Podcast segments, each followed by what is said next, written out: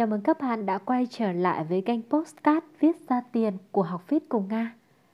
Trong tập tiếp theo của ngày hôm nay, Nga sẽ chia sẻ về chủ đề là các bước để bắt đầu một bài viết. Thật ra thì Nga nhận được cái câu hỏi này rất là nhiều bởi vì trong suốt cái quá trình làm việc thì cũng có rất nhiều những người bạn của Nga, uh, những người mà không phải là làm nghề viết này, cũng như là các bạn trẻ, các bạn học sinh, sinh viên rồi là nói chung là rất nhiều những bạn đã đặt cái câu hỏi với Nga là bắt đầu một cái bài viết thì phải bắt đầu như thế nào? Để bắt đầu một bài viết thì sẽ phải làm những việc gì? Và với kinh nghiệm của mình thì Nga đã lựa chọn cũng như là phân tích và đưa ra được 8 cái bước cơ bản để có thể bắt đầu một bài viết một cách hoàn hảo nhất. Cũng như là làm sao để có thể cho ra được một bài viết thật sự chất lượng. Thì cái bước thứ nhất ý, là các bạn phải xác định cái bước thứ nhất chúng ta cần quan tâm đó là trả lời câu hỏi viết cho ai. Trước khi bắt đầu một bài viết bất kỳ, thì điều đầu tiên bạn cần quan tâm chính là đối tượng hướng đến của bạn là ai. Bạn càng xác định rõ được đối tượng mục tiêu, thì nội dung của bạn sẽ càng thuyết phục hơn. Ví dụ như là nếu như mà bạn có ý định viết bài trên Facebook cá nhân của mình ấy, thì điều đầu tiên bạn cần xác định rằng là bạn viết cái bài này cho ai? Cho những người bạn trên Facebook của mình hay là cho nhóm khách hàng ở trên Facebook hay là bạn viết ở trên một cái group nào đó. Nếu như mà bạn bè trên Facebook của bạn ấy đa phần toàn là người đã từng có gặp gỡ cũng như là tiếp xúc thì lối viết bài của bạn nên đơn giản này, dễ hiểu, chân thành và gần gũi. Thậm chí là bạn có thể viết ở dạng kể chuyện. Những người bạn bè đã từng biết nhau thì thường rất là thích cái dạng tâm sự và chia sẻ. Khi đó thì gần như rào cản tâm lý nó sẽ được gỡ bỏ nên là khả năng thuyết phục của bạn sẽ tăng lên. Kể cả bạn viết bài bán hàng cũng vậy. Bạn viết bài bán hàng nhưng mà cái đối tượng bạn hướng đến ấy chính là những người thân quen trên Facebook của bạn thì bạn cũng nên nên viết cả dạng chia sẻ hoặc là tâm sự thì nó sẽ thuyết phục cao hơn và dễ lấy được lòng tin của người ta hơn. Đấy là một ví dụ thôi. Ờ, Nga xin được chuyển sang bước thứ hai. Cái bước thứ hai chúng ta cần quan tâm đó là trả lời câu hỏi viết để làm gì Sau khi bạn tìm được câu trả lời là viết cho ai, thì bạn sẽ phải quan tâm là viết để làm gì. Tức là mục đích cái bài viết này của bạn là gì? Bạn viết bài để tăng tương tác hay là viết bài để bán hàng? Hay là bạn viết kịch bản để chào hàng với các nhà sản xuất phim? Hoặc thậm chí đơn thuần, chỉ là chia sẻ cảm xúc của mình lên một trang mạng xã hội thì bạn cần phải xác định rõ mục đích của mình trước khi viết bài để tránh cái tình trạng là chia sẻ nội dung không phù hợp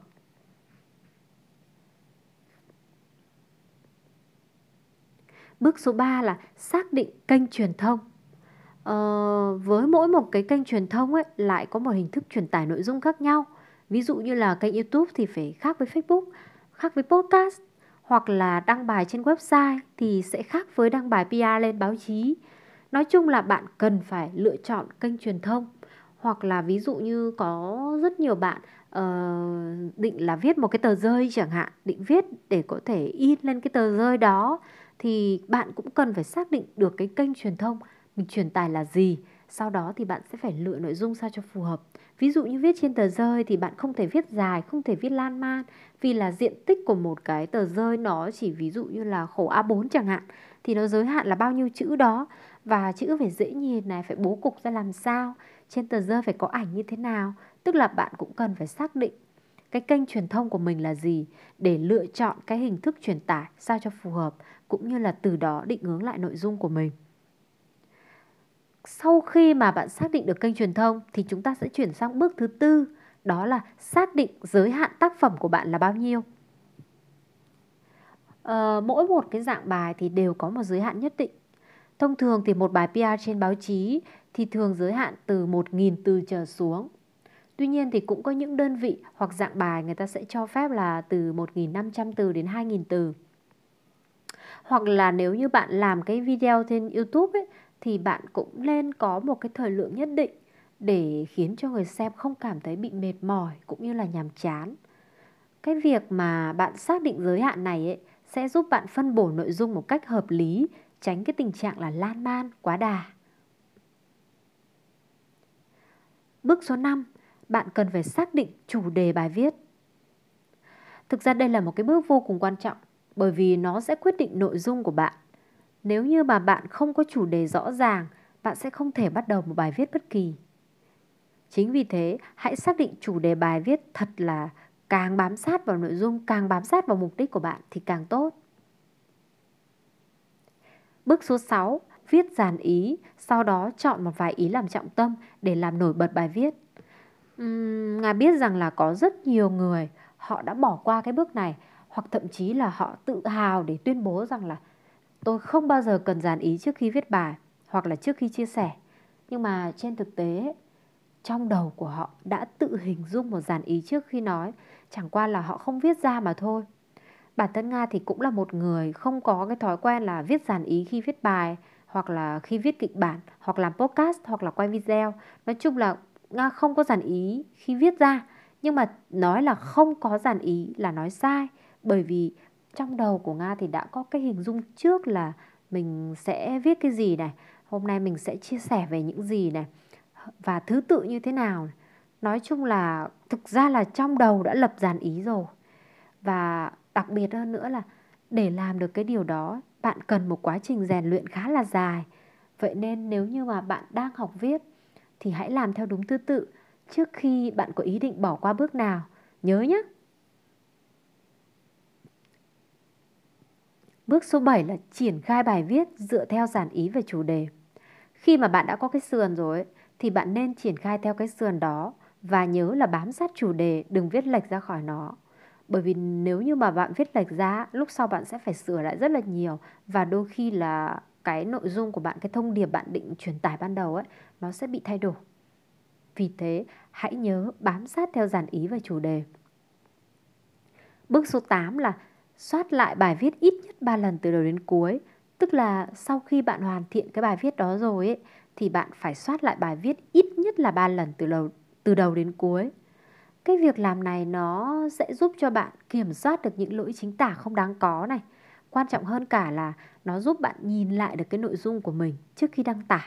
Xem là đã đúng cái mục đích ban đầu mình đặt ra hay chưa. Thực ra thì Nga có một cái mẹo nhỏ muốn chia sẻ với các bạn. Đó là Nga hay ờ, đọc đi đọc lại cái phần nội dung đó và quan trọng nhất đó là Nga đọc to cái phần nội dung lên Đọc to để có thể tai mình nghe thấy Đầu mình suy nghĩ các bạn ạ Thì nếu như mà cái đoạn nào mà Nga đọc, Nga cảm thấy nó bị vấp này hoặc là cảm thấy đọc mà nó không thuận miệng, Thì ngay lập tức Nga sẽ dừng lại, Check lại cái đoạn đó, Xem là nó có sai chính tả hay là nội dung của nó có bất ổn không Bởi vì đặc điểm của nó là bạn cứ đọc mà không thuận miệng, hoặc là đọc mà bị vấp ấy, là bạn phải để ý lại cái đoạn đó, có thể bị lặp từ hoặc là những cái lỗi rất là cơ bản thì nhớ là lưu ý nhé. Một cái mẹo nữa đó là sau khi mà bạn soát lại bạn không thấy lỗi sai gì, thì tạm để cái bài viết đấy một bên đi. Sau đó thì đi lại thư giãn một chút cho nó ngắt cái mạch cảm xúc. Rồi sau đó thì quay lại soát một lần nữa. Như vậy thì sẽ dễ phát hiện được những lỗi sai hoặc là phát hiện được những chỗ nội dung chưa tốt. Bởi vì thông thường nhiều khi chúng ta viết thì đi theo mạch cảm xúc, chúng ta cứ nghĩ rằng là nó rất là phù hợp rồi nhưng mà một lúc bình tâm lại chúng ta nhìn nhận thì chúng ta sẽ thấy nó không phù hợp như vậy thì chúng ta cần phải thay đổi đó là uh, một cái kinh nghiệm mà bản thân nga đã trải qua trong suốt cái quá trình làm việc thì gần như là nga đều làm hết từ cái bước từ số 1 cho đến số 8 Thực ra thường thì chỉ có cái bước số 6 là cái bước giản ý là có thể lược bớt Còn lại những cái bước trên thì gần như Nga đều phải xác định rõ ràng Vâng ạ, ờ, trên đây là Nga vừa chia sẻ với các bạn các bước để có thể bắt đầu bài viết làm sao cho hiệu quả. Thì hy vọng là các bạn sẽ cố gắng thực hiện đúng theo các cái bước trên và trong quá trình thực hiện thì nếu như thấy có vấn đề gì cần hỗ trợ thì có thể là mạnh dạn à, gửi thư về cho Nga qua cái hòm thư là uh, học viết cùng Nga a gmail.com. Nga sẽ cố gắng là hỗ trợ các bạn và chia sẻ những cái kinh nghiệm cũng như góp ý để các bạn có thể nâng cao được cái khả năng viết lách của mình. Còn bây giờ thì thân ái chào tạm biệt và hẹn gặp lại. Tạm biệt nhé.